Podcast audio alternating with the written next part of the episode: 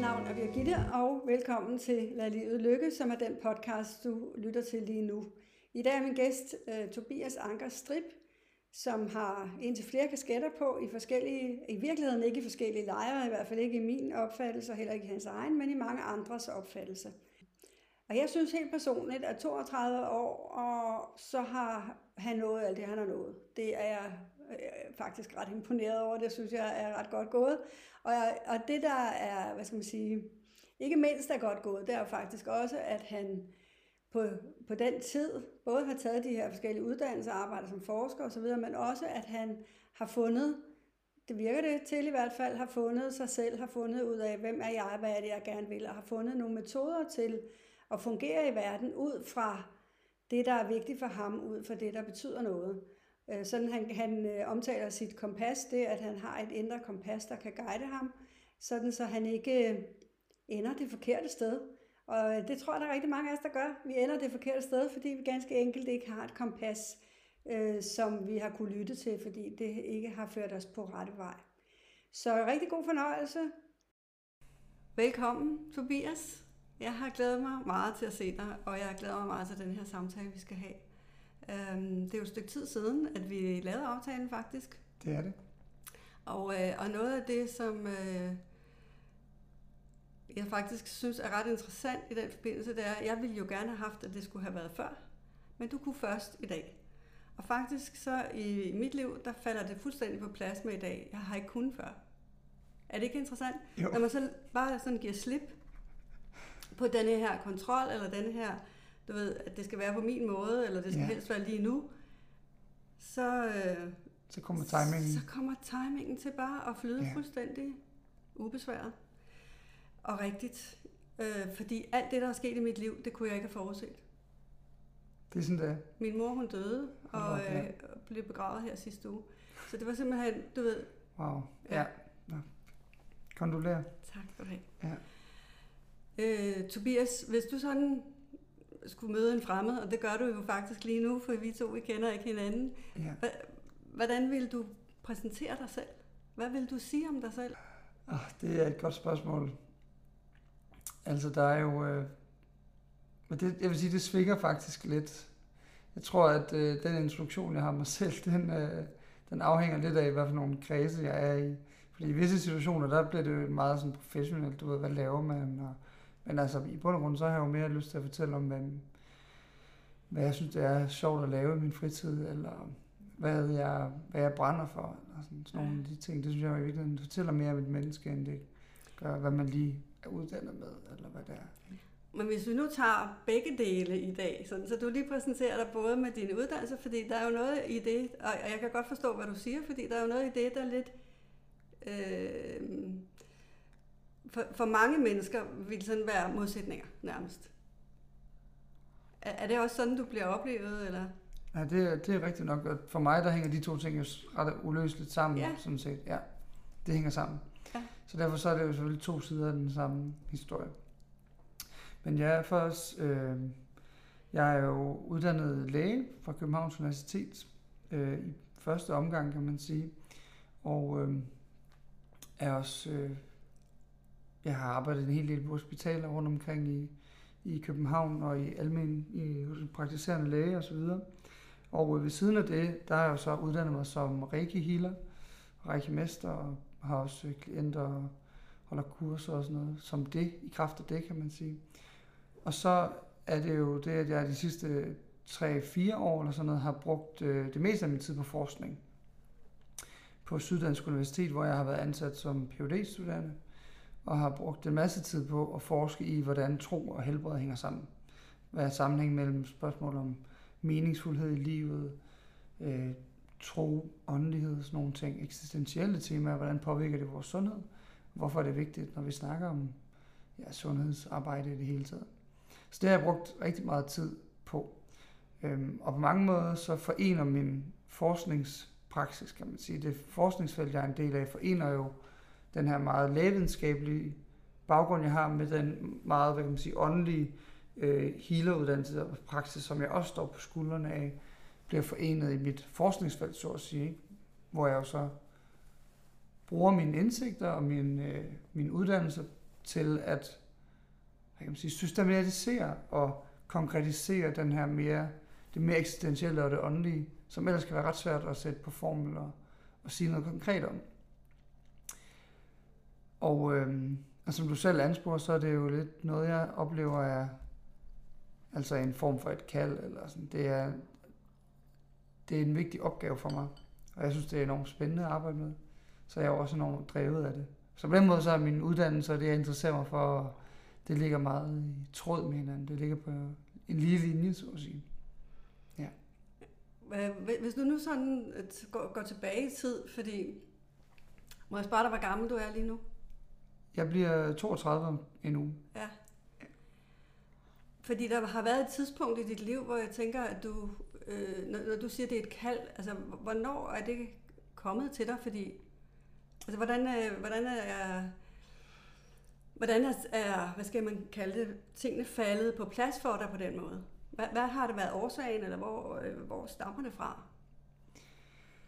Det er jo et spørgsmål, jeg har fået en hel del gange, og jeg kan ikke rigtig svare sådan konkret på det, eller præcis for den sags skyld. Altså det mest præcise, jeg kan komme til, det er, at da jeg havde et par år tilbage på medicinstudiet, der oplevede jeg egentlig, at mange af de ting, som jeg lærte, var selvfølgelig, de er som de er, når man lærer om kroppen som en, hvad kan man sige, en biologisk maskine, som kan fikses og sådan noget. Man kan rigtig mange ting med lægevidenskaben. Men jeg sad alligevel tilbage med en følelse af, det her, det kan ikke være det hele. Det kan ikke være hele sandheden. Så der var noget, jeg synes, jeg manglede, som jeg ikke blev undervist i på medicinstudiet. Og samtidig med det, så fik jeg på det tidspunkt en partner, som var meget sådan åndeligt og spirituelt interesseret. Og det var egentlig meget inspirerende for mig, fordi det jo på en eller anden måde begyndte at besvare nogle af de spørgsmål, som jeg havde. Jeg mærkede i bund og grund en stor længsel imod mig selv. Det er nok den største og mest præcise beskrivelse, jeg kan sige, det er, at jeg havde en stærk længsel imod mig selv. Jeg oplevede ikke, at jeg var i kontakt med mig selv, og jeg oplevede ikke, at jeg havde nogen som helst retning på mit liv.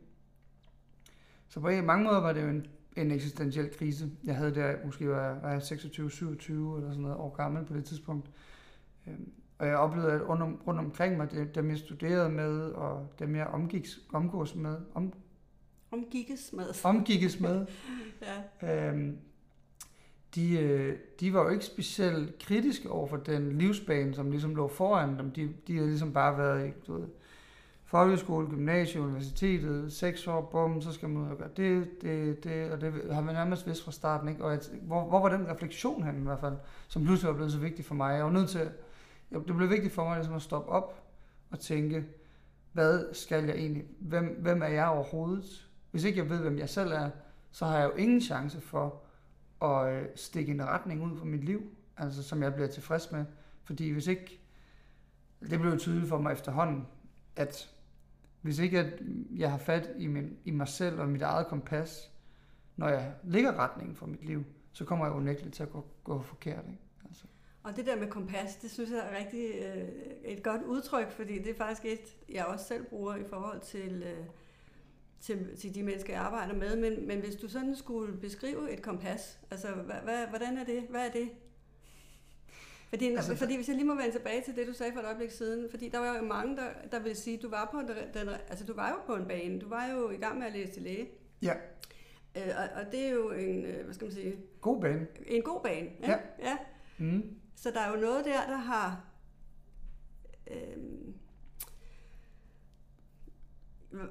nu har jeg lyst til at sige vagt dig. Ja, helt sikkert. Og det er jo sådan, jeg oplevede det også selv. Det var jo sådan en opvågning, kan man sige, en åndelig opvågning. Og det var jo ikke foranledet af nogen specifik hændelse. Altså det var ikke, fordi jeg en eller anden dag så en engel i stuen, eller noget i den dur. Men som sagt var det jo bare en ekstremt stærk længsel mod mig selv. Jeg mærkede i kernen, i dybet af mig selv, på en måde, som jeg ikke kunne være overhørig.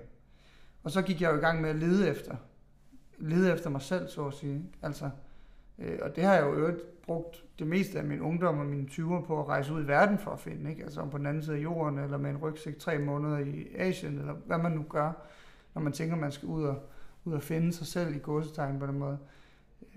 Men det blev tydeligt for mig, at det, jeg ledte efter derude, det er jo kun noget, jeg kan finde inde i mig selv. Det kræver ikke, at jeg rejser fysisk nogen steder hen. Og det, altså den søgen, den søgen førte mig jo mange steder hen, også igennem mange forskellige praksiser, og igennem mange forskellige trossystemer også. Altså, jeg læste en masse om østlig filosofi, masse om sådan gammel kabbala, jødisk filosofi og kristen filosofi, og alle mulige forskellige ting. Begyndte at lægge tarotkort, og interesserede mig for astrologi, og lavede akupunktur. Altså alle mulige forskellige praksiser, som på en eller anden måde alle sammen ansporer nogle af de her større spørgsmål, og hvordan kan man besvare dem? Og jeg endte faktisk også med at melde mig ud af folkekirken, fordi jeg tænkte, nu er jeg nødt til ligesom at gøre rent bord, finde ud af, hvad der egentlig der er mit. Og så blev Jesus faktisk en vigtig figur for mig, og hans visdom. Eller sådan. Så jeg endte med at melde mig ind i folkekirken igen, men det er en anden en sidehistorie, kan man sige. Men hvordan skete det? Vi skal tilbage til kompasset. Det må vi ikke glemme. Det glemmer vi ikke, nej. Men Jesus, når du siger, at han blev en vigtig figur for dig, faktisk efter at du havde meldt dig ud af folkekirken, jeg synes jo så heller ikke, at han nødvendigvis kun hører til i folkekirken. Det gør han bestemt ikke, nej. Vil jeg så sige. Men, nej, det er der mange, der tænker jo, han gør. Ja. Men hvad skete der? Jeg tror, jeg blev meget inspireret af en bog af Lars Muld, faktisk. Som handlede om, hvad kan man sige, den måde, som, hvad kan man sige, ordet bag kristendom, så at sige, som jo den, som Jesus i virkeligheden repræsenterer, inden han på en eller anden måde blev institutionaliseret i det, som man kender som den danske folkekirke. Fordi der er jo ikke nogen tvivl om, for mig at se, så er der er ikke nogen af, hvad kan man sige, religionerne, der har patent på sandheden. Men de rummer alle sammen visdom, der kommer fra kilden, kan man sige. Og kilden, hvad er det? Det er den universelle erfaring af det guddommelige, som er tilgængelig for alle mennesker. Ja. Og når du siger guddommelige, hvad mener du så? Så mener jeg det, der er større end os, og det, der binder os alle sammen sammen. Den ånd, som binder os alle sammen sammen. Ja. Det kalder jeg for Gud. Man kan have mange ord for det, universet, eller hvad man har lyst til at kalde det. Men for mig, jeg bruger ordet Gud omkring det, men det er ikke nogen kristen Gud, nødvendigvis kun. Det er det også, men det er også alle mulige andre manifestationer af det guddommelige. Gud har jo sådan en, altså det ord og det begreb har jo sådan en, der er nogen, der forestiller sig sådan en mand med hvidt skæg og sådan, ikke? Der sidder i himlen, og du og jeg ved, at jeg forstår godt, hvad du siger. Ja. Eller hvad du mener med det, du siger, men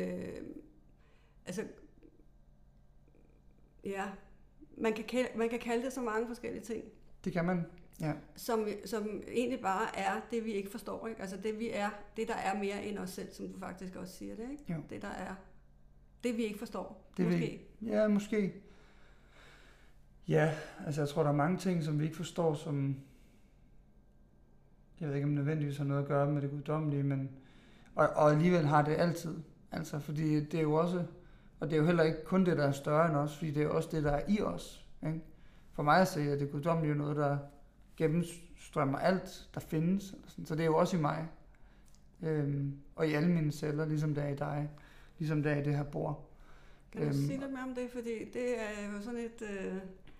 Det er en forståelse, vi deler, men som jeg tænker, der er rigtig mange, der vil være uforstående overfor. Ja. Jamen, at vi er Gud i os selv, ikke? Jo, klart. Ja. Og det også bare lige for at tage fat i ordet først, så skal jeg nok vende tilbage til, hvad jeg mener, men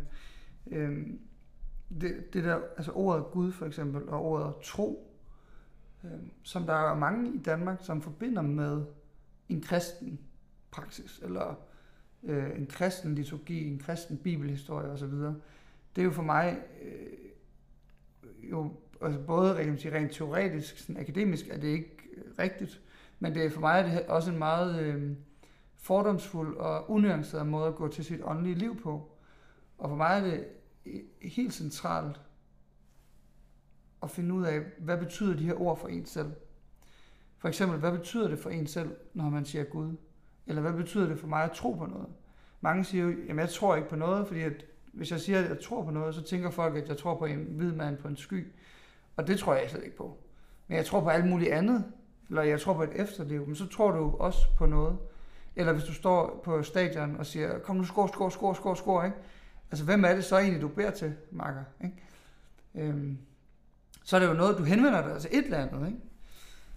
Så det der med at overveje, prøve at afinstallere de fordomme, man har om de der ord, og prøve at afinstallere de programmer, vi har fået med, og vores forestillinger om, hvad andre tror om os selv, eller hvad andre vil dømme os til, hvis vi sagde, at vi var troende for eksempel, eller hvad det kan være. Det tror jeg er en enormt vigtig praksis i det hele taget, altså at eje de der ord igen. Men handler det ikke også om en tro på os selv i virkeligheden? Sådan er det i hvert fald i forhold til det guddommelige for mig. Det er et arbejde i virkeligheden i forhold til at forbinde mig med det guddommelige i mig. Altså sådan, så jeg bliver klar over, at det er mig, der skaber det liv, jeg har. Jo. Så på den måde bliver det faktisk ikke en tro. Altså det bliver ikke noget, der er overordnet på den måde. Det bliver mere en form for udvikling, altså en udviklingsrejse i virkeligheden i forhold til både at finde mig selv, men også at finde mine evner, altså få tillid til, hvad jeg egentlig kan i det her liv, som er en hel del, og det er måske der ånden ligger, ikke? Altså som er så meget større end det de fleste af os tror. Helt sikkert, ja. Og tænker. Bestemt, ikke? Ja. Jo, helt bestemt. Men jeg tror også, at man kan ikke komme igennem den udvikling uden at besøge nogle af de ord. Altså at finde ud af, hvad de betyder for mig. Fordi de er så centrale, og ord har så meget magt i at skabe verden. Og det vender mig tilbage til det, du anspurgte om i forhold til, hvad jeg mente med, hvordan det guddommelige er i alting. Fordi for mig at se, så er det jo, for mig at se, den måde jeg forstår verden på, så er alt jo bygget op i forskellige niveauer, kan man sige. Der er den fysiske virkelighed, som vi alle sammen er enige om på en eller anden måde, ikke? Altså her står der et bord, og der er en tekop og så videre.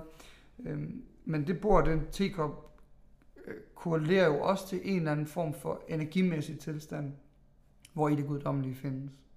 Så alle de fysiske manifestationer, der er her, er jo også ansporet af noget guddommeligt, som jeg ser det. Er det ideen til det, der er ansporet af noget guddommeligt, eller er Gud i den tekop? For mig er han i den tekop, ja. I alt, hvad der er? I alt, hvad der er, ja. Og det er jo også der Reiki kommer ind i billedet, kan man sige, fordi Reiki er jo også en forståelse af, at det er i alt. Ja. Og det er ligesom lyset, der gennemtrænger alting. Ja. Jeg er ikke Reiki-mester, men jeg har også en... Ja. En Reiki, ikke? Ja.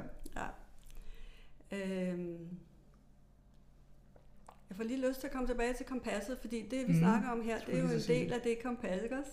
Jo, altså, det er jo, ja, det er det faktisk. Det er der, hvor vi kan blive guidet af noget, der netop er noget andet. Altså, det var egentlig det, jeg indledte med, ikke? At når jeg overgiver mig til, at du først kan i dag, ja. Og hvordan så det hele det bare lægger sig sådan, så det ikke kunne være anderledes. Ja. Så det handler om det der med at overgive sig til, nu kalder jeg det energi, universet. En styring, der er noget andet end vores eget. Altså vores egen lille mindset, og den måde, vi gerne vil have tingene til at falde på, ikke? Så når vi bliver guidet af det, du kalder et kompas. Ja. Ja, kan du komme lidt ind på, hvad det er? Det kan sagtens. Det fungerer. Altså et kompas har jo også flere niveauer, kan man sige. Det har en fysisk form, som er det, som vi alle sammen kender. En lille rund kasse, kan man sige, med en pil, der peger i en specifik retning.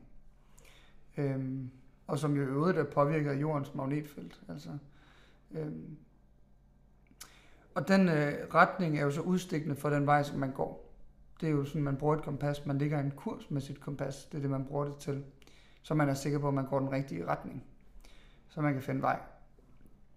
Og så man kan finde hen der, hvor man gerne vil ende jo. Det er derfor, man bruger et kompas. Og for mig, det er ikke så tit, jeg bruger det fysiske kompas. Det er, altså, de fleste af os, de tager Google Maps frem. Det kan man jo nærmest gøre på en bjergtinde også den dag i dag. Men det andet kompas, som jeg jo også synes er enormt vigtigt, det er det indre kompas. Som jo for mig at se sidder i vores... et eller andet sted i vores system, måske i hjertet, lad os sige det. For mig der er hjertet mit vigtigste kompas. Og når det lykkes for mig at koble mig op til mit hjerte og være i kontakt med det, så jeg kan læse det kompas, jeg har, mit indre kompas, så ved jeg også, at jeg vælger en retning, som er udstukket af mit hjerte. Og så er jeg også sikker på, at jeg ender det rigtige sted for mig. Altså, så jeg ved, at jeg ender, fordi mit hjerte er på mange måder det tætteste, jeg kan være forbundet til min sjæl og til mit højere formål. Hvis ikke jeg har fat i mit hjerte, så har jeg ikke fat i det rigtige. Fordi alternativet til at have fat i hjertet, det er hovedet, ikke også? Og jo, det er jo umiddelbart alternativet, ikke? Og mange er jo styret af hovedet, altså det har jeg også været i rigtig mange år, og jeg har også i en anden grad stadigvæk. Ja. Ikke? Altså det er jo svært at komme væk fra, fordi... Det er sådan, verden er bygget op. Sådan er verden bygget op, og sådan er, hvad skal man sige, også hele den psykologiske mekanisme bygget op, fordi kan vi ikke være med det, der er, følelsesmæssigt, jamen så smutter vi op i hovedet, og så prøver vi at styre livet derfra, og så kommer kontrol ind i billedet faktisk, ikke? Og så bliver vi nødt til at prøve at kontrollere det, vi ikke ellers kunne kontrollere, ikke? Helt klart. Og så, det, så får man i virkeligheden det, og det er en anden sådan vigtig dualitet, som jeg har arbejdet meget med, så får man det, som man gerne vil have, eller det, man godt kunne tænke sig, men man får ikke nødvendigvis det, som man har behov for. Lige præcis. Ja. Og det... Det fører aldrig derhen til, hvor man har brug for at være. Lige præcis. Nej. Så det skal vi dykke lidt mere ind i, fordi når vi taler om, at det den nemme vej, det er jo hovedet, ikke? Eller det er den vej, hvor vi kan tænke os til tingene, så er det jo, hvad skal man sige, implicit, at det er svært at lade sig guide af hjertet, fordi det hjerte fører jo ikke altid logiske steder hen. Nej, det er rigtigt. Så der kommer vi også tilbage til det der med tilliden og kompasset, ikke også? Jo. Fordi, hvordan mærker du, at det er hjertet, du har fat i, frem for det er hovedet, du har fat i? Det er også et virkelig godt spørgsmål, og det er jo en ekstremt svær øvelse. Altså, det er jo en af de sværeste ting at øve sig i, og lære i øvrigt, altså, fordi at det hele tiden skifter, som du siger. Bang, så er man tilbage i hovedet, ikke? Og så opdager man det ikke engang nogle gange. Altså, så det første skridt, det er jo at opdage, hvornår man skifter, for mig at se. Hvornår i løbet af en dag, for eksempel, går man fra at være styret i hjertet til at ryge op i hovedet. Når, for eksempel, når man bliver presset, eller når man skal nå en masse ting, så er der sjældent ret meget hjertet til stede, ikke? Altså sådan, så det handler også noget om at finde ud af, hvornår skifter det, bliver opmærksom på det skifte, og finde ud af, hvordan jeg kan vende tilbage til en tilstand, hvor jeg styrer mit hjerte. Og så når man er det, når man kan gå frem og tilbage, så kan man jo bruge det aktivt, fordi hjertet er ikke særlig god til at lave logistik, eller planlægge ugens program, eller lige sørge for at huske at nå de der ting, som ellers er nødvendigt for at kunne leve et liv som moderne menneske i 2023. Der har vi brug for vores hoved. Det er en vigtig tjener, kan man sige, til det formål. Men så er det jo vigtigt igen at kunne skifte tilbage, når man er færdig med at gøre de ting. Og det er jo også svært for mig, altså indimellem, fordi jeg også bliver fanget af en hverdag og en baby derhjemme og alle mulige ting, som kræver min opmærksomhed hele tiden, som gør til, at jeg mister kontakten til mig selv i perioder, mere eller mindre, ikke? Men en af de ting, som jeg synes er et af de steder, hvor jeg startede henne, kan man sige, det var egentlig, når jeg skulle tage en beslutning omkring noget, så satte jeg mig altid med lukkede øjne og benene på jorden, tog en dyb indånding i maven, og sagde, jeg skærer det eller det, og så ånder jeg roligt ud, og så prøver jeg at mærke efter, hvordan ser der ud inde i mit hjerte eller i mit bryst lige nu. Så forestiller mig altid en knap, som enten kan lyse rødt, eller den kan lyse grønt. Ikke?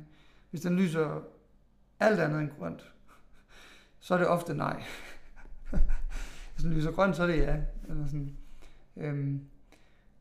Og selv den øvelse er også svær at mestre, fordi vi nogle gange bliver forvirret af vores hjerte.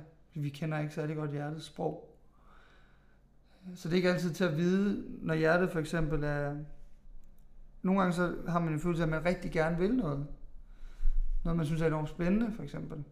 Og det kan jo godt give en eller anden følelse af sammentrækning i ens bryst, eller man er lidt nervøs for det. Og det er ikke nødvendigvis sikkert, at det betyder, at man ikke skal noget. Det kan sagtens være på ens vej.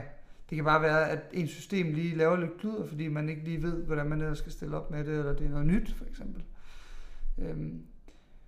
Men ellers så er pejlemærket for hjertet, når hjertet siger ja, det er, at der er ro. Det er den bedste måde, jeg kan pejle efter det. Det er, når der er ro og fred i mig. Når jeg ikke kan mærke noget, egentlig. Altså, når der er stille. Ikke at jeg ikke kan mærke noget, men når der er stille, så er der grønt. Når der er et eller andet, der spænder op, eller trækker sig sammen, eller knurrer i maven, eller et eller andet, så er der modstand på. Ja. Men den modstand, som du taler om der, den kan jo også være, hvad skal man sige, den kan jo komme fra vores ego, eller fra, altså fra den del af os, der i virkeligheden er frygtsom, og ikke tør træde ud i noget, der er udfordrende. Ja, fordi, bestemt. Ikke også? Så, og det er jo også en del af øvelsen, det er jo at faktisk komme ud, hvor vi ikke helt kan bunde, og hvor vi ikke lige, men hvor vi er drevet af lysten til det. Ikke? Så lysten er vel en del af hjertet, kan man ikke kalde det det? Det er, at der er noget, der trækker. Jo, det kan man vel godt. Det har jeg ikke tænkt på før, men det må det vel sikkert være. Det må det vel sikkert være, jo. Og så er det, at hovedet kan træde ind og sige, nej, det kan du ikke, fordi sådan og sådan og sådan. Og så, det er jo den der frygtsomme del af os, der lige spænder ben, ikke? Som jo. Vi jo så skal være i stand til at kunne overhøre. Ja. Det er, når vi vil videre i livet, og vi vil noget, der er mere end... End vores frygt. Ja, præcis. End vores frygt, ja. Altså det er sådan set den der... Nu bruger jeg... Altså, hvad skal man sige, forskellen på... Det er at være enten i frygt, eller at være i det, man kan kalde kærlighed, eller... lystbetonet, eller det, der føles godt, og ja. Det, der føles farligt, ikke? Jo. Det er jo en meget sådan... Altså, det er sådan en meget hård opdeling, kan man sige, men der er selvfølgelig noget rigtigt i det, altså, og det på mange måder, så ender det jo ned til de ting. Ja, noget som jeg kan huske, min egen mester fortalte den historie, det var det der med, at som man sagde, folk de fortæller nogle gange, hvis de er blevet forelsket i nogen, for eksempel, så møder man dem på en bar eller et eller andet, og så ser man den der medkommende over på den anden side, og man begynder allerede at få hjertebanken og tænker, ham eller hende bliver simpelthen nødt til at snakke med, og du ved, og man er næsten faldet om og besvimet, inden man overhovedet over på den anden side og spørger mit telefonnummer.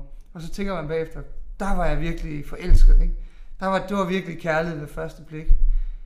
Og det er det bare ikke. Det er din krop og hele dit system, der forsøger at ringe alle alarmklokkerne, ikke? Altså alle de alarmklokker, der kan ringes, de går af, ikke? Og det er vi jo opdraget til igennem kulturen, at det er godt, og det er i virkeligheden, det er den sande kærlighed også, ikke? Det er, når det er rigtig vildt, og vi virkelig bliver... Altså det er jo næsten en form for angst i bund og grund, ikke? Altså der kommer op, ikke? Og for mig at se, der er kærligheden jo, som jeg sagde, hjertets sprog er roligt, ikke? Når hjertet taler, så er der fred og ro, så er der ikke uro. Så den der forelskelse, som mange rigtig gerne vil have, det der, hvor det bare siger bang, og så er det den eneste ene. Det er faktisk det, du siger, det er det ikke. Det er helt forkert. Altså det er både rigtigt og forkert, altså, og i virkeligheden... Ja, altså, og det er jo sådan lidt... for mig, altså, det er i hvert fald en indsigt, der er kommet til mig undervejs, og som jo også gjorde det muligt for mig at vælge den kvinde, som jeg er gift med i dag, for eksempel. At hvis jeg styrer mig efter den der form for forelskelse, den vilde forelskelse, så at sige, så ender jeg der, hvor jeg godt tænker, jeg gerne vil være, eller det, jeg gerne vil have, men jeg ender ikke med at få det, jeg har brug for. Og det har jeg forsøgt mange gange igen med at få det, jeg havde brug for, men det jeg gerne vil have. Men det er jo ikke forkert på den måde, at det var jo alle sammen vigtige lektioner, ikke? Det er jo altid en vigtig lektie. Der er altid en læring i et hvert møde, og jeg tænker, at alle møder er vigtige. De er alle sammen, altså især partnere, som vi har, de er jo nogen, som man vælger på den måde, den grad af intimitet i sit liv, er altid vigtige individer for ens sjæls udvikling. Og som jeg selv har oplevet det, så er det jo også, altså, så er det jo tit mennesker, man har haft en eller anden form for karmisk forbindelse med, altså ting, der ligger tilbage også fra tidligere, som har været vigtige af en eller anden grund at besøge det her liv også. Ja, som træder frem, fordi det måske kan blive løst lige præcis i det ja, liv, ikke? Altså, lige så præcis. Man kan, ja. Netop, ja. Så det er både rigtigt og forkert, kan man sige. Ja. Så når du nu taler om behov, for det har du gjort nogle gange, så, ja. Kunne du så nævne nogle af de behov, som vi måske ikke er opmærksomme på, når vi tænker, men som vi kan vi faktisk først møder, når vi er i hjertet, og det kommer derfra. Ja, det er altså... Det er et virkelig godt spørgsmål, og det er jo også noget, jeg sådan... Jeg i virkeligheden selv kæmper med at manifestere mit liv hver eneste dag. Fordi det ikke er let. Men mit største behov, det er at have ro og harmoni i mit liv. Ro og fred i virkeligheden. Fordi når jeg har ro og fred i mit liv og i mit indre, så ved jeg, at jeg har det, som jeg har brug for. Jeg har ikke mere, end jeg skal have. Jeg har ikke mindre, end jeg skal have. Jeg har bare lige det, jeg har behov for at have. Og det er det bedste udgangspunkt, jeg kan have for en virkningsmands gerning. Fordi så er jeg altid klar til den opgave, som jeg bliver budt ind til. Hvis jeg hele tiden er stresset, eller farer rundt, eller bruger tid på at have meget mere, end det jeg har brug for at have, eller synes jeg hele tiden mangler noget i mit liv, så er det meget svært for mig at være opmærksom og sensitiv for de opgaver, som lander på mit bord. Så ro og fred er det største behov, jeg kan have. Og ro og fred for mig er det tætteste, jeg kan komme på kærlighed også. Ja. Fordi det er der, hvor jeg er allermest i stand til at være, at tage verden ind, kan man sige, og være i kontakt med mit hjerte, og så være i kontakt med kærligheden, og leve i den stemning, så at sige. Det er, når jeg er i ro. Og er det sådan for alle? Det ved jeg ikke. Måske er det sådan for nogen. Det er sikkert anderledes for nogle andre. Det kan sagtens være. Men sådan er det i hvert fald for mig. Jeg tror, det er sådan for rigtig mange. Fordi det er i hvert fald det, jeg oplever, at når man har... Fordi alternativet til ro og fred, det er jo uro. Det er, kan være tankemylder. Det kan være alle de der ting, som folk jo kæmper med, og som er stærkt ubehagelige. Ja. Så hvis man har det sådan, så kan man godt mærke, at det, man har brug for, det er ro og fred, ikke? I sit system. Ja. Altså ikke bare i sit hjem og i sine omgivelser, men i sit system, altså i sit indre system. Yes. Når man kan møde verden fra det sted, hvor der er ro og fred. Ja.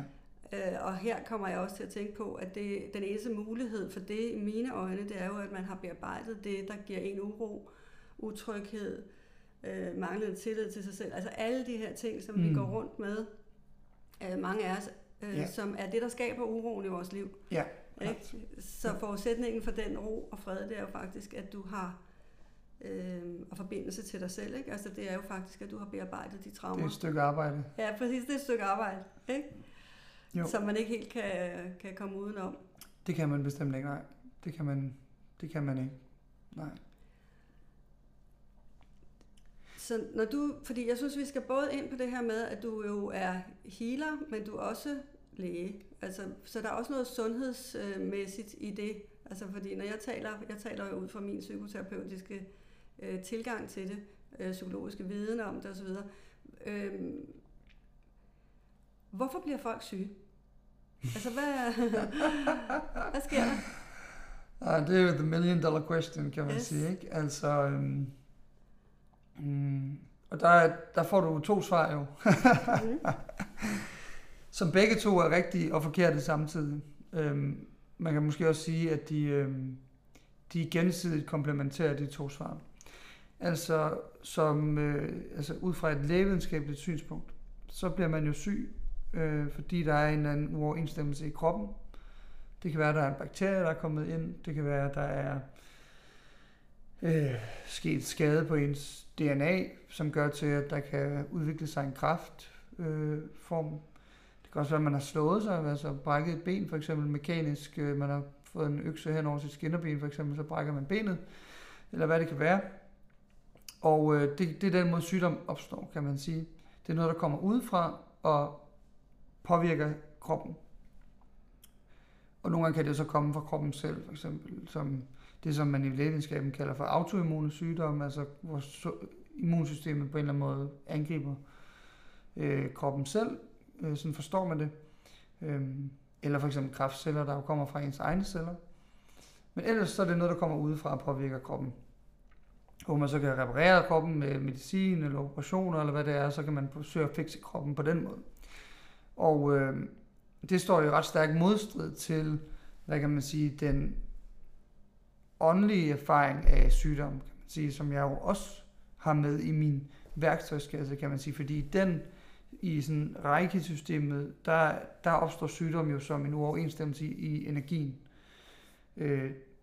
I undergrunden, fordi der er følelsesmæssige eller karmiske forhold, kan man sige, eller strukturer, eller modstanden, som gør til, at der er visse steder i kroppen, som på en eller anden måde skaber sygdom, og manifesterer en eller anden sygdoms... skaber en sygdomsmanifestation. Og det er jo et syn, der står i stærk modstand til lægevidenskaben, fordi at i den, der har man jo ikke... Det er ikke, fordi du selv er ansvarlig for dine sygdomme, men du har i hvert fald selv et ansvar. Og de sygdomme, som du får, rummer også en lektie for at lære noget, som du har været overhørig måske. Eller måske har du ikke været overhørig, måske kommer det bare lige pludselig på det tidspunkt. Og for mig at se, og i den boldgade, kan man sige, der kan sygdom jo også være noget, der opstår, fordi man på et ubevidst plan ønsker noget specifikt, som sygdommen kan være med til at give en. Det kan være, det kan være omsorg, eller det kan være, at man i bund og grund ikke ønsker at leve længere, så får man sig en alvorlig sygdom.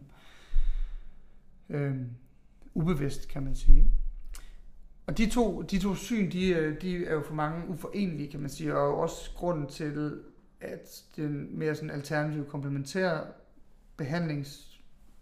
behandlingssystem står i en, hvad kan man sige, krig, eller hvad kan man sige, til det konventionelle system. Og for mig at se, der er det jo ikke to ting, som står i modstrid til hinanden, men i virkeligheden kan de forenes og rummer en stor grad af gensidig viden. Jeg tænker, hvis man kunne bygge en bro imellem de to steder og mødes på midten, så tror jeg, man vil komme længst. Fordi det er klart, at kroppen er også et system. Vi kan godt give den medicin og gøre den rask nogle gange, og det skal vi gøre, fordi vi har fået de moderne medicinske redskaber af en grund. De kan jo fatte mange vigtige ting for vores sundhed. Men der er også en masse ting, som vi ikke har fat i den verden, som handler om vores åndelige liv, som handler om vores eksistens, som handler om vores mentale helbred, også som du selv kommer fra. Og den del er vigtig for at få en komplet forståelse af sundhed. Ja. Jeg tror også på, at noget kan manifestere sig i vores liv, fordi vi overhører nogle mindre, sådan tilbage til kompasset, ikke? Altså at vi ikke følger vejen, som vi har, som vi egentlig skulle være på, og derfor får sådan nogle indikationer, mindre indikationer af, at vi sådan er på afveje, men vi lytter ikke til det. Vi lytter ikke så meget til vores system, til vores krop, før det larmer rigtig meget, og det er endt med noget alvorligt eller noget voldsomt, hvor vi så kan få noget læring ud af det, som du også siger. Ikke? Men det her med at lytte til de der mindre indikationer af, at du er på afveje. Ja. Det er vel egentlig der, vi skal hen for at kunne... Altså, og det jeg også tænker, det er, når du siger sådan, så er det jo, at den ene giver os selv et ansvar. Altså der får vi selv en mulighed, af den ene af de retninger, du taler om. Ja. Der har vi selv en mulighed for rent faktisk at gøre noget. Ja. Ikke også? Og den anden, der må vi overgive os til systemet og til den måde, det arbejder på. Der tager systemet ansvar for en, ja, kan man sige. Ikke? Ja. Og det synes jeg, for mig, der hvor jeg sidder med begge de kasketter på, kan man sige, der er det jo en af de største fejltrin, man har lavet i det moderne sundhedsvæsen, det er at tage ansvaret væk fra mennesker, for deres eget sundhed, for deres eget helbred og for deres egen sundhed. Det kan man ikke komme udenom. Altså for mig at se, er det så essentielt for alt, hvad man gør i det her liv, det er, at man er nødt til at tage ansvar selv. Men på en eller anden måde har vi skabt et system, hvor vi tager ansvar væk fra folk. Ikke? Og det er jo en gensidig ting. Altså der er rigtig mange mennesker, som synes, det er dejligt, at der er nogle andre, der tager ansvar for dem. Fordi det gør til, at de ikke behøver at kigge på de ting, som de synes er besværlige. Så det er rigtig dejligt at gå ned til lægen og sige, jeg skal bare have nogle piller, jeg er ligeglad med, hvad du giver mig. Bare at du tager ansvaret. Og så har vi indrettet et system, hvor vi skal tage ansvar for folk. Og det i bund og grund tror jeg ikke på det. Men jeg tror på lægevidenskaben som rummende vigtige redskaber for sundhed. lige så vel som jeg tror for den mere komplementære del af behandlingssystemet, som rummende vigtige dele, der kan bidrage til sådan noget. Ja. Altså man kan sådan sige det lidt, at den ene kræver en personlig indsats, den kræver en vilje til at se indad og til at løse de udfordringer, der kommer indenfra. Ja. Og den anden, der overgiver vi, altså her er mit liv, værsgo, ikke? Altså gør noget ved det. Ja. Fordi, ja, lige præcis. Men, og så fordi det er nemlig en af pointerne med den podcast, jeg laver her, det er nemlig hvordan, fordi der er rigtig mange, der ikke ved andet. Ja. Hvor skulle de vide andet fra? Ja. Ikke også? Jo. Fordi alene det kræver jo en indsats at sætte sig ind i, jamen, hvordan kan jeg, hvis jeg gerne vil undgå at blive syg, hvad kan jeg så rent faktisk gøre? Fordi der er jo sådan nogle mantraer i vores samfund, at det er fysisk, vi skal gøre noget, vi skal spise rigtigt, og vi skal motionere. Men denne her forståelse af, og den tror jeg på, at traumerne faktisk er årsag til rigtig meget sygdom, fysisk sygdom, fordi de ikke bliver taget alvorligt i tide, fordi vi ikke får øje på dem, når de er... Hvad skal man sige, når de markerer sig på forskellige vis i vores liv. Ja. Og i virkeligheden spænder ben for os på forskellige måder, i forhold til relationer, i forhold til rigtig mange forskellige ting, hvor vi støder, og vi støder ind i mønstre, måder vi er i verden på, som egentlig skaber friktion. Det er tegn på traumer, og de traumer, forudsætningen for, at vores system kan hele, det er jo faktisk, at der ikke er noget modstand inde i os, og traumerne, det er jo modstand inde i os, altså det er jo blokeringer, der ligger i systemet. Og hvis vi ikke tager dem på os, jamen så er det, at vores system faktisk ikke kan helbrede sig selv, ikke kan gøre det egentlig skal. Altså der egentlig er meningen med det. Ja. Er det sådan nogenlunde, som du tænker? Altså jeg tror, du har nogle af tingene, tænker jeg rigtigt nok, og, men jeg tænker måske heller ikke, det er den hele sandhed, altså fordi det er jo også... og det er en blanding, vil jeg sige, fordi selvfølgelig, altså, jeg tænker, at det bedste sted, man kan være, det er midt imellem, ikke? Altså, hvor man dels tager ansvar, men hvor man jo også godt tør at invitere hjælp ind, ikke? Og også, altså, lad os sige for eksempel en, det kan være... hvad end det så skal være. For eksempel lad os sige en blindtarmsbetændelse, du har fået, ikke? Jo, den repræsenterer jo også et eller andet traume, men den repræsenterer jo også en betændelsestilstand inde i maven, som potentielt er noget, man kan dø af, ikke? Og ved at få fjernet den, så får du, fjernet det, der har været altså får man så fjernet sit traume. Måske nogle gange gør man. Måske nogle gange er det den eneste måde, man kan blive kvidt med noget, som man ikke selv har kunnet tage hånd om. Og nogle gange så er der noget, der er efterladt tilbage, som man så er nødt til at kigge på. Så på den måde, så tror jeg, det er uhyre komplekst. Altså. Og altså, i bund og grund, så tror jeg ikke, vi kan forstå det, faktisk. Altså som mennesker, jeg tror ikke, vi mennesker har kapaciteten til at forstå, hvordan det rigtig fungerer. Hvad der egentlig er årsag til sygdom, eller hvad det egentlig betyder at blive helbredt for noget. Altså på det dybeste plan, så kan vi kan ikke forstå med vores sind, hvordan vores fysiske krop hænger sammen med vores energetiske system rigtigt. Vi har mange teorier om det, og mange af de ting, som du siger, er jo en udbredt forståelse, som jeg også tror på i vid udstrækning. Men der er masser af nuancer i det, som er svære at regne ud, ikke? Og det efterlader jo også det store spørgsmål, eller det store problem, kan man sige, det der med, jamen, når du så får en kræft, for eksempel, har du så selv været skyld i den, ikke? Eller når nogen, de går bort, eller børn bliver syge, altså, det er så ulykkeligt, ikke? At det, man kan næsten ikke bære at sige, at det er, fordi du ikke har fået kigget på dine traumer. Så der er nødt til at være nogle nuancer i det, som på en eller anden måde også gør til, at vi kan være mennesker i den her verden. Og jeg tænker heller ikke, at man er ikke ansvarlig for at få en sygdom, men de rummer altid et læringspotentiale, kan man sige. Man bestemmer altid, det er det, man kan tage ansvar for, det er, hvad vil man gøre med det, som man bliver mødt af. Uanset hvad man bliver mødt af på livets vej, så har man mulighed for at tage ansvar for, hvad vil jeg bruge det her til. Det er ikke sikkert, at man nogensinde forstår, hvorfor kom det, eller hvorfor blev jeg ramt af det her. Men jeg har altid en mulighed for at tage ansvar for, hvad vil jeg gøre med det. Ja, præcis. Ja. Ja. Og der er de der to muligheder. Skal jeg gå ned med det, eller skal jeg vokse af det? Ikke? Altså det er faktisk... Ja. Ja. Og nogen, ja, og det er jo også, og igen, det, selv der er der jo også en nuance, ikke? Fordi det kan være i perioder, der kan man ikke, har man ikke overskud til at tage ansvar for det. Men der er man nødt til at kigge den anden vej, fordi man ved godt, den er der, og den står derovre i hjørnet og kigger. Jeg har simpelthen ikke energi til det lige nu, jeg er nødt til at kigge væk. Og så kan det være om 2 måneder, nu har jeg tid til at tage mig af det. Mm. Så den måde, så vækser det jo også. Altså, det er jo også, det har jeg også selv erfaret, ikke? Det er jo benhårdt, hvis man hele tiden kigger efter det, der står i hjørnet. Det er heller ikke en særlig rar måde at være menneske på, fordi det giver heller ikke ret meget balance eller ro i ens liv. Hvis man hele tiden skal grave i sine traumer, og hele, altså så kan man jo også være kronisk depressiv, ikke? Ja, man kommer over, men så kommer der altid noget nyt, eller sådan, ikke? Så for mig er det nødt til at være en blanding, altså man er nødt til at kunne tappe ind og ud af de der ting. Men jeg tænker også, det er selve forståelsen af det, der er vigtigt for mig, at vi faktisk har en mulighed for at gøre noget, at vi ikke bare er, som den her podcast hedder, altså Lad Livet Lykkes, ikke? Altså, det er jo noget, man skal tillade, kan man sige. Altså, det er en bevidsthed, man skal have, at det er en mulighed.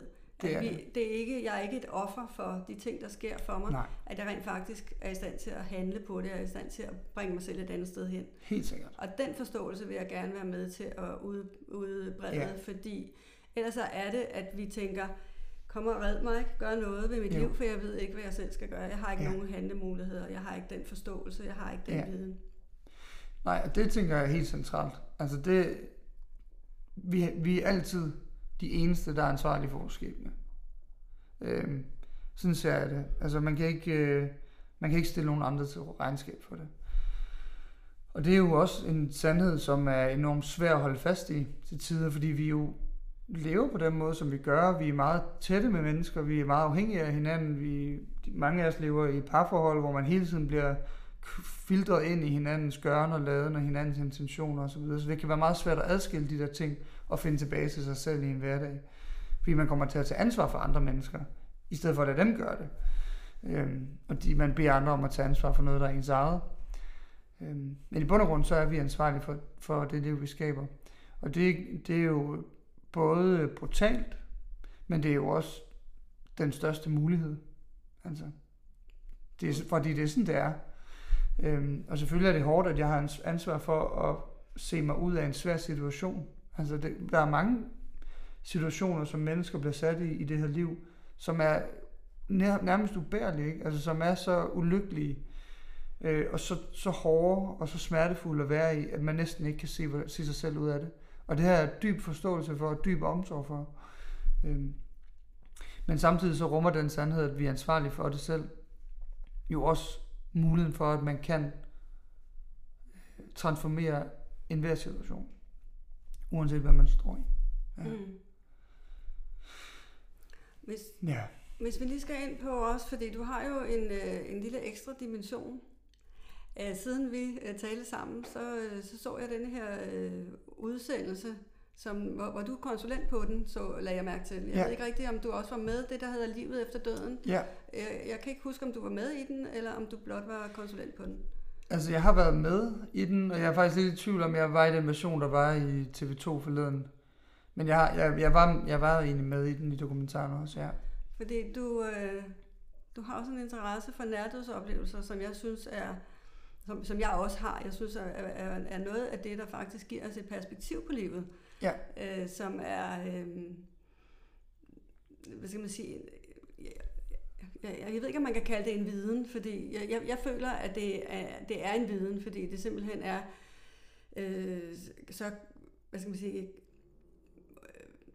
omfattende på en eller anden måde. Altså, og det er sådan nogle tilsvarende oplevelser, folk har over hele verden, uanset hvilken tro de kommer fra, altså hvor de lever hen og så videre. Så har de en oplevelse, når de har haft de her nærdødsoplevelser, så er deres oplevelse meget identisk, eller... Ja. Og det synes jeg i hvert fald giver mig en forståelse af både hvorfor vi er her, og hvad der er opgaven for os hver især, for jeg tror vi har en opgave. Jeg tror ikke vi er her tilfældigt. Jeg tror vi er her fordi der er noget vi skal, der er noget vi skal lære, der er noget der kalder det altså livet her på jorden som sådan en skole vi er i, hvor vi skal, hvor vores opgave egentlig er at lære. Og det bekræfter nærdødsoplevelser i min optik. Ja.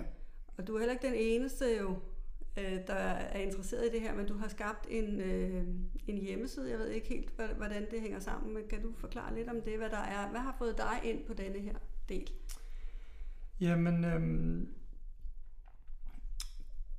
dels så forener nærdødsoplevelserne jo på mange måder mine egne... Dels at... Jeg skal starte et andet sted.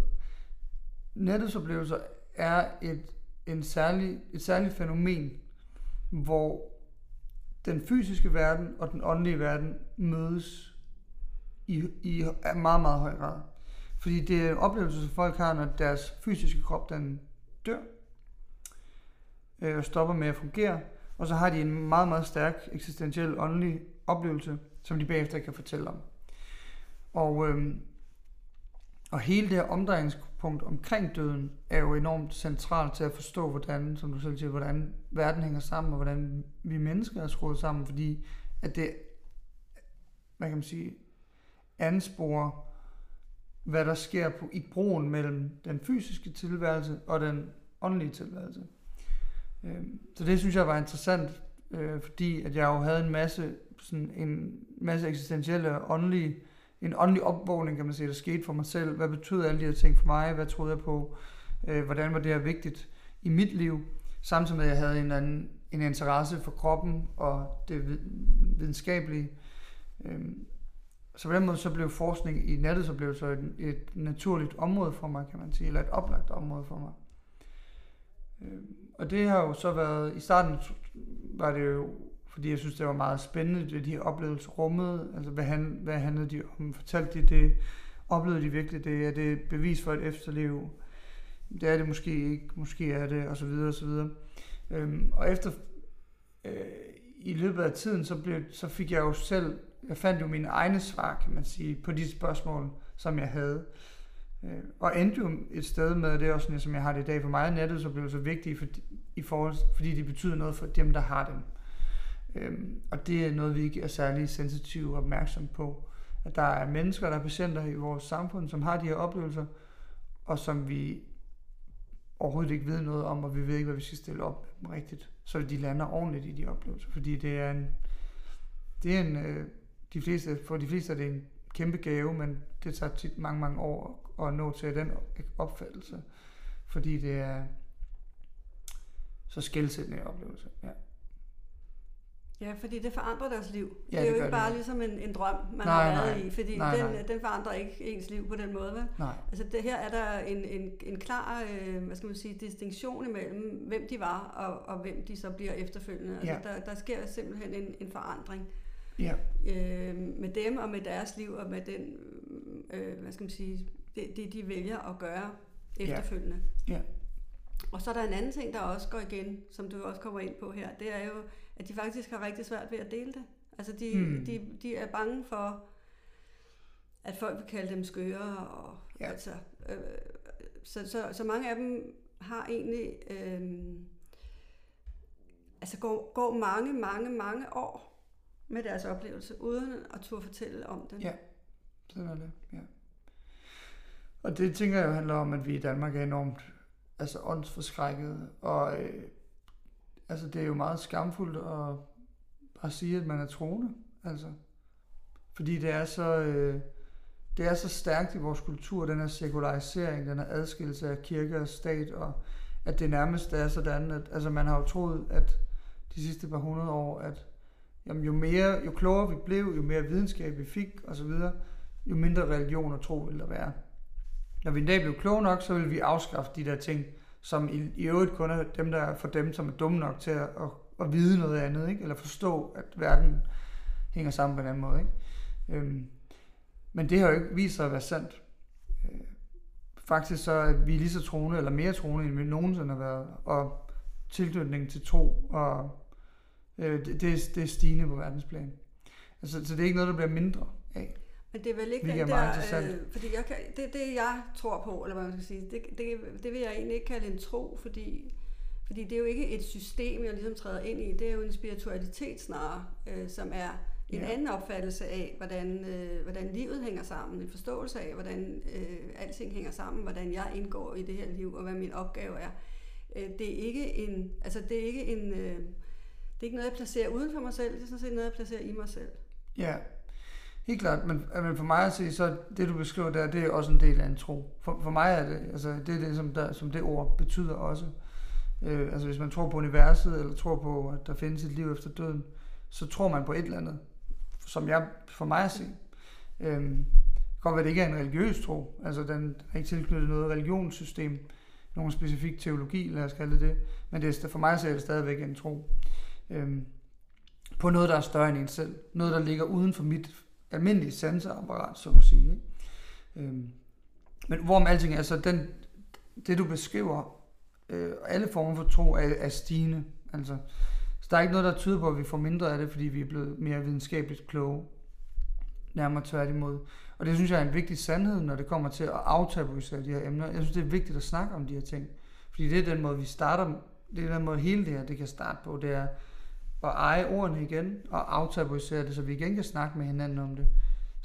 Og det er jo også vigtigt for dem, der har haft nærdødsoplevelser. Lad os tale om, hvad de har oplevet.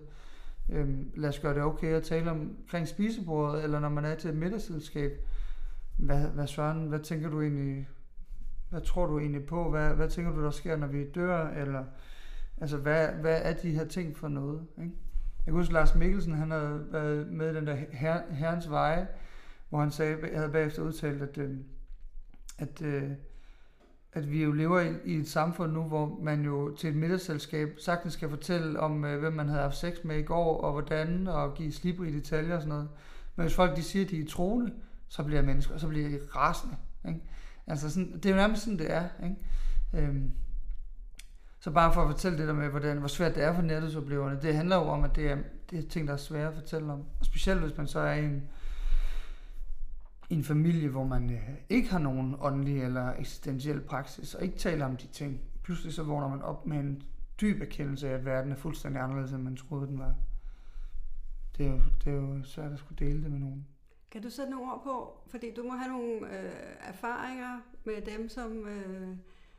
altså du har jo den her hjemmeside, ikke? Hvor man kan være en del, altså man kan være en del af, hvis man har haft en nærdødsoplevelse, men jo i virkeligheden også, hvis man ikke har, tænker jeg, ikke? Jo. Altså hvis man bare er nysgerrig på det.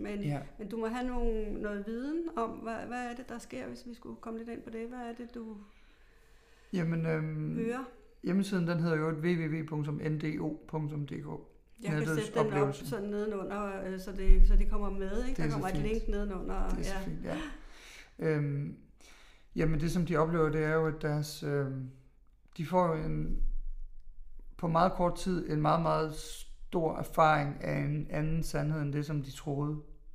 Så at sige, det kan man være den bedste måde, man kan ligesom beskrive det på.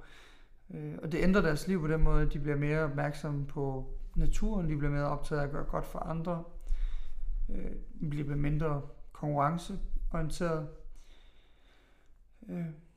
Det er nogle af de store forandringer, og så bliver de heller ikke bange for at dø længere. Altså, der er ikke nogen af dem, der er bange for at dø, og jeg tror 98 af dem tror på et liv efter døden.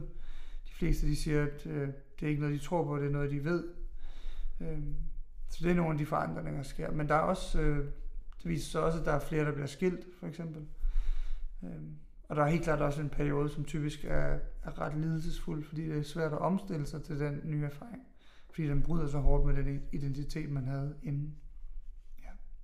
Og det synes jeg jo er noget, der kalder på omsorg. Altså, og det er også noget, som vi i sundhedsvæsenet bør kunne drage omsorg for. Hvad er det, der forhindrer det i sundhedsvæsenet? Det tror jeg, der er flere ting, der forhindrer. Dels så har vi ikke nok viden om det, og dels så har vi ikke, ikke tid.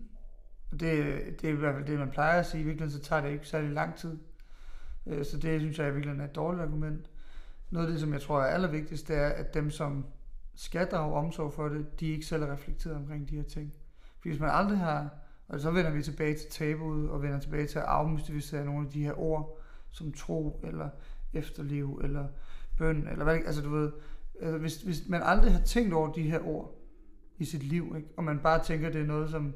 man helst ikke skal snakke om der, fordi det er tabuiseret, og det er skamfuldt osv., hvad skal man så stille op, når der kommer et menneske, der siger, at de har mødt Gud på den anden side, eller de har mødt deres afdøde bedsteforældre, eller de kunne se, at inde i det rummet ved siden af, der lå der sådan og sådan og sådan, og hende sygeplejersken, der kom ind, hun har en gul kasket på.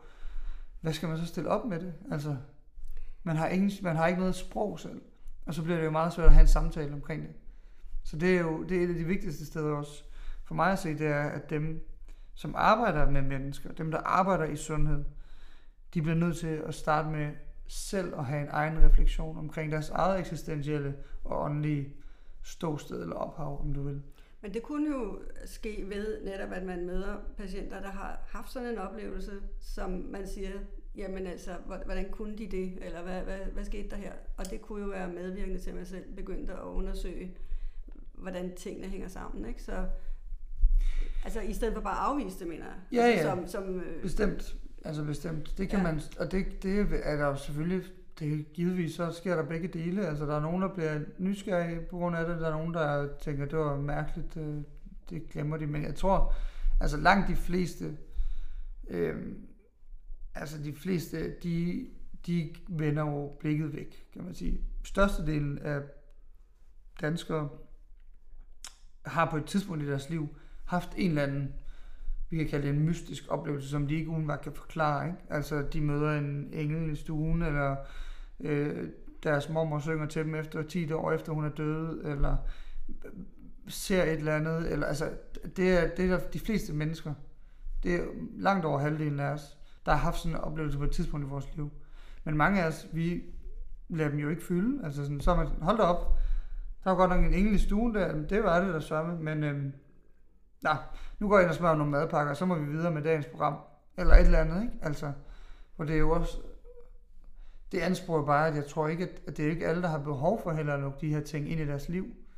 Og det tænker man kan tænke, hvad man vil om. Altså, det er både rigtigt og forkert. Jeg tænker ikke, det er en erkendelse eller en erfaring, som alle er interesserede i virkeligheden. Altså, og det tænker jeg er fint nok.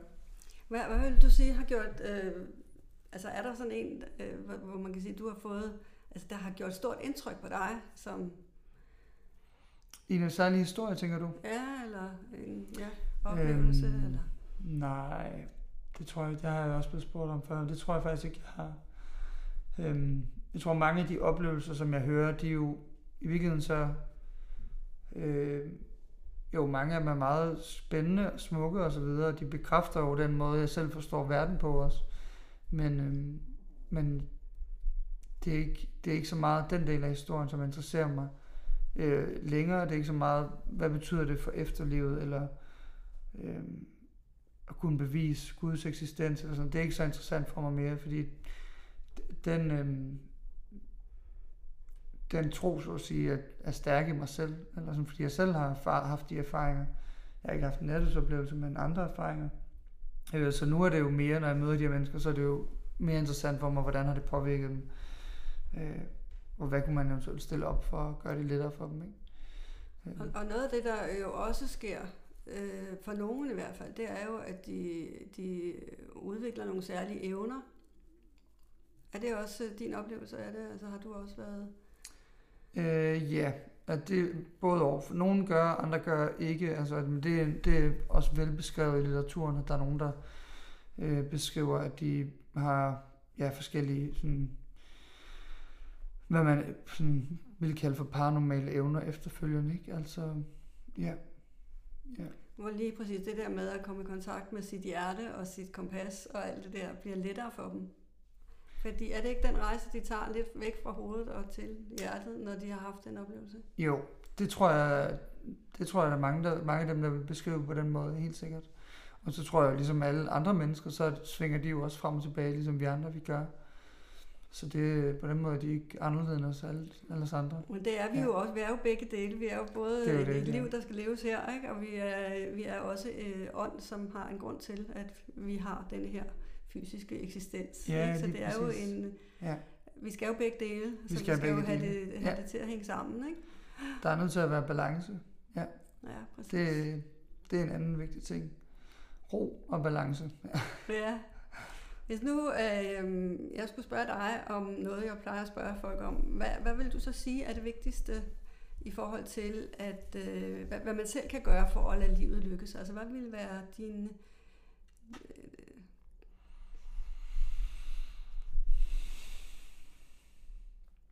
Hvad man selv kan gøre for at lade livet lykkes? Det er et godt spørgsmål. Jeg tror, at noget af det bedste, man kan gøre, det er at forsøge at skabe ro omkring sig.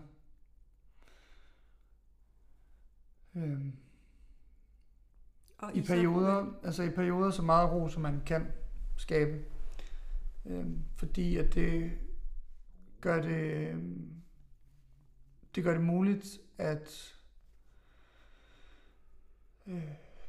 være sensitiv og lydhør over for de, hvad kan man sige, beskeder og de intuitioner, man får fra universet og fra sig selv, omkring hvad der i virkeligheden er bedst for en, hvad man har allermest brug for.